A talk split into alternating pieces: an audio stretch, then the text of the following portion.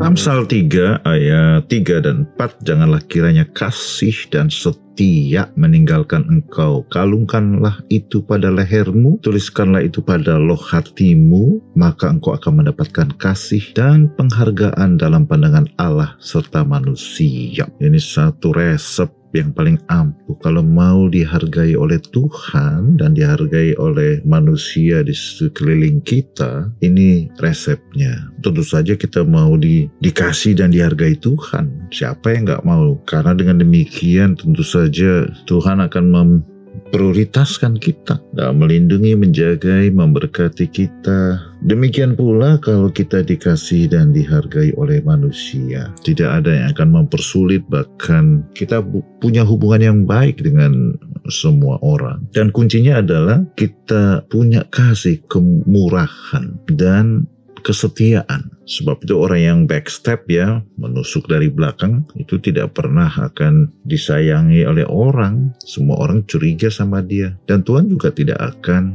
menghormati, menghargai orang-orang seperti itu. Tapi orang yang menaruh di kalung ya dan menulis di loh hati artinya itu menjadi prinsip hidupnya untuk selalu setia dan berkemurahan orang yang punya prinsip seperti itu sangat enak hidupnya karena Tuhan dan manusia menghargai, mengasihi seperti yang kita baca tentang Tuhan Yesus di Lukas 2 ayat 52. Yesus makin bertambah besar, bertambah hikmat, dan makin dikasih oleh Allah dan manusia. Dan itu juga yang Tuhan mau terjadi dalam hidup kita. Jadikan itu prinsip kita sepanjang hidup ini dan sepanjang minggu ini pasti kita akan mengalami hal yang baik. Amin.